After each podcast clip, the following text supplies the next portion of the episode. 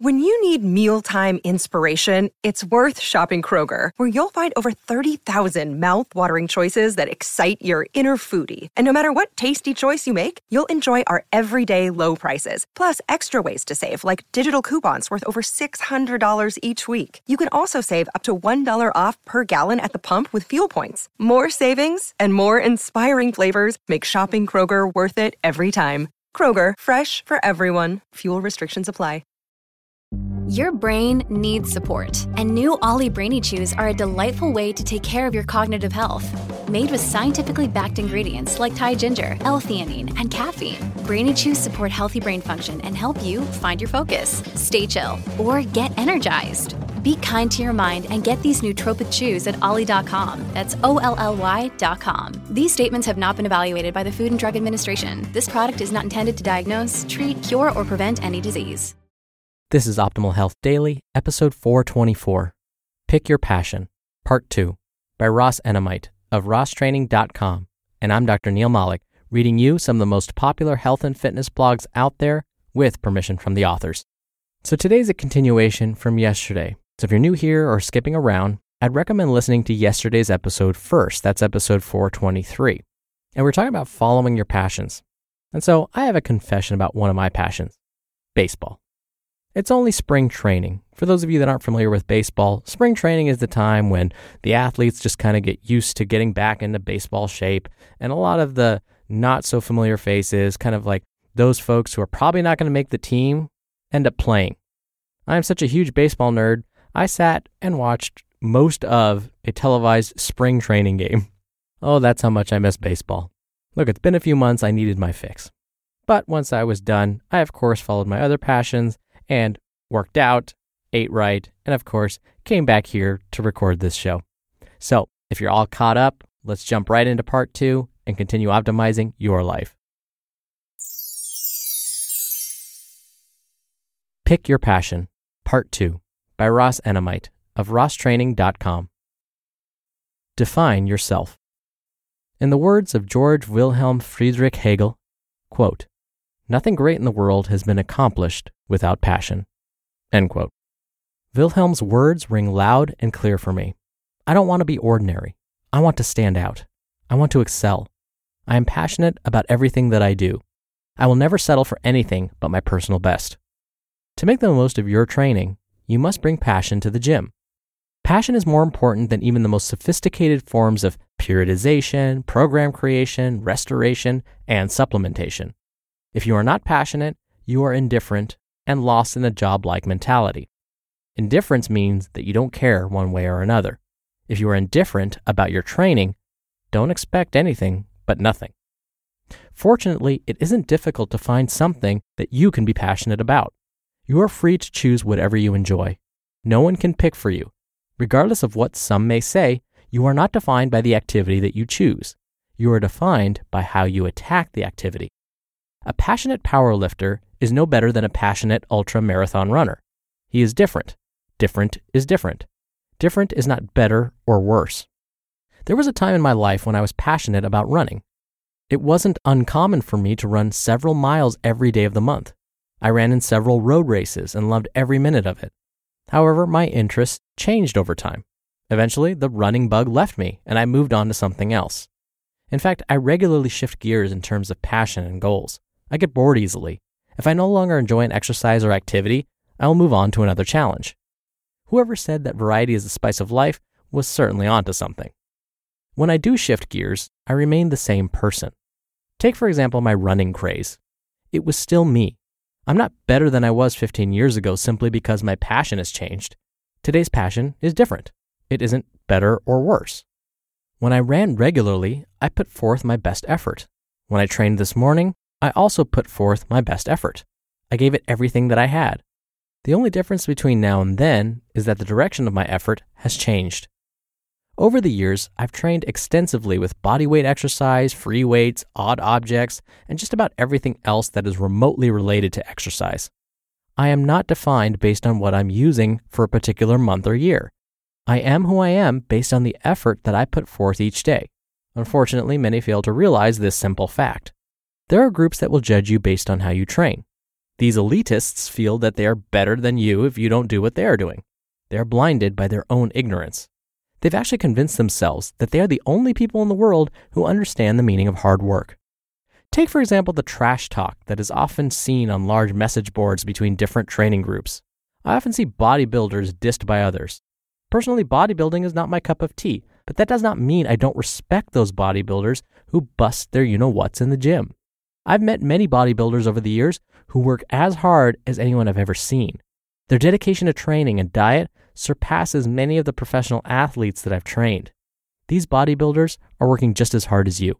Perhaps their work is different, but that doesn't mean they're not putting forth a 100% effort. It isn't as if the bodybuilder approaches the bar and decides to only put forth a partial effort simply because he is a bodybuilder. Once again, you are not defined by the activities you choose. You are defined by how you attack the activity. I don't respect athletes for what they do. I respect athletes for how they do it. In the words of T. Alan Armstrong, quote, If there is no passion in your life, then have you really lived? Find your passion, whatever it may be, become it, and let it become you, and you will find great things happen for you, to you, and because of you. End quote. Where to look. I can't tell you what to be passionate about. It isn't for me to decide. You must find something that you enjoy. Your work will be exponentially more effective if you find an activity or sport that you truly enjoy. Do not let anyone choose for you. Find out for yourself. Get your hands dirty and see what lights your fire. I also suggest charting progress and working towards defined goals. When I ran regularly, I always try to run faster. When I lift weights, I try to lift heavier weights. When I work with body weight exercise, I try to work with more challenging variations. I'm always working towards a new goal, regardless of the training style. I don't train aimlessly. I'm training for something specific. You don't need to train for a sport to have precise training goals. And even if your sole focus is to improve aesthetically, I still suggest working towards precise goals. Performance based goals can be quantified. Your body will come along for the ride by adapting to the demands imposed upon it. Professional athletes offer the perfect example to this concept. These athletes train specifically for their events. They are not training to look good, but it isn't uncommon for this to happen simply because of the work that is put forth in pursuit of their goals. It's a win win situation, and you are able to chart legitimate improvements in performance. Perhaps you're lifting 10 more pounds than you were last month, or perhaps you've gone from 5 reps on the pull up bar to 10. These are quantifiable improvements that you can track over time, as opposed to staring in the mirror and guessing whether you look 5.3 or 7.4% better than you did last month. And even if you're training solely for looks, what happens when you're finally happy with your appearance? For example, suppose a woman decides that she wants to fit into her old bikini. She busts her you know what for four months before summer and achieves her goal. What does she do now? Does she enter a 15 year maintenance period without any defined goals? The visual goal has already been realized, so what else can she look forward to? Without a measurable goal, it is common for the individual to lose passion. When passion fades, expect results to fade as well. When you focus on performance based goals, however, you'll never run into this problem. I'm always finding new ways to challenge myself. Each challenge provides a unique outlet for my passion. I don't know what I'll be doing this time next year, but I do know that I'll be working hard on whatever the goal may be. Once you determine the power of passion, it isn't something that you'll ever want to lose. My passion towards life drives me forward. It is a burning desire to constantly improve. Great things are fueled by passion, so why settle for anything less? If you want to stand out in life, you'd better be passionate. Find your passion and pursue it relentlessly. You just listened to part two of the post titled Pick Your Passion by Ross Enamait of rosstraining.com. We're driven by the search for better, but when it comes to hiring, the best way to search for a candidate isn't to search at all. Don't search, match with Indeed. Indeed is your matching and hiring platform with over 350 million global monthly visitors and a matching engine that helps you find quality candidates fast. Ditch the busy work. Use Indeed for scheduling, screening, and messaging 93% of employers agree Indeed delivers the highest quality matches compared to other job sites. One of the things I love about Indeed is that it filters out incompatible applicants. So when you're hiring, the process is much faster, and you only have to consider applicants that are already likely to be a great fit. And listeners of this show will get a $75 sponsored job credit to get your jobs more visibility at indeed.com slash health.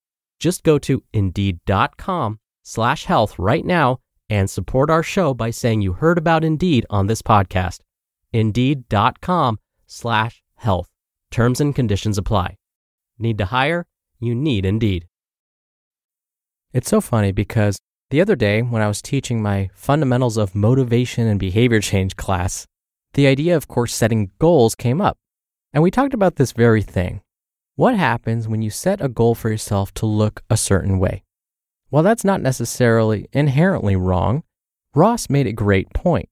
What happens when you reach that goal, where you end up looking like the Man of Steel, or the guys from 300, or that actress whose body you've always wanted to have? What happens when you ultimately get to that point? So do you say, awesome, done it, now I'm good, I'm just going to stop all these behaviors that I was doing? Sometimes that happens.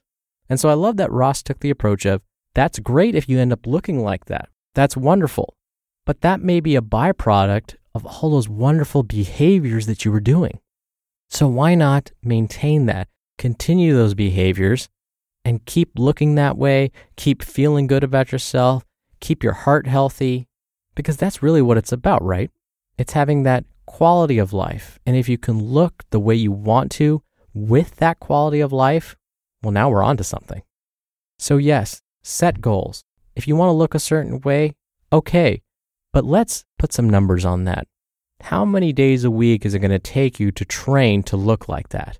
Or how many calories or what size portions should you have to get yourself to look like that? That's the stuff that really you need to focus on because that's what's going to create a lifestyle, habits that last a lifetime so you can look like that for a lifetime or most of your life, hopefully, and stay healthy in the meantime, stay feeling positive, and to use that momentum for years and years and years. All right, really quickly, before I go, if you want to show some support for our podcast, there are many ways to help out, both free and otherwise. Just come by oldpodcast.com slash support to check it out. Or for a really quick thing, if you don't remember to go to the site, here's one thing you can do. Share this show with someone. That right there is a huge way to support us. All right, that'll do it for today. Thank you in advance for sharing this show with someone. Thank you for listening to the end. Thank you for being a subscriber. Thank you, thank you, thank you. That's all I can say. I'll be back here tomorrow for a Friday Q&A show. Thank you for sending in your questions. So, stay tuned for that where your optimal life awaits.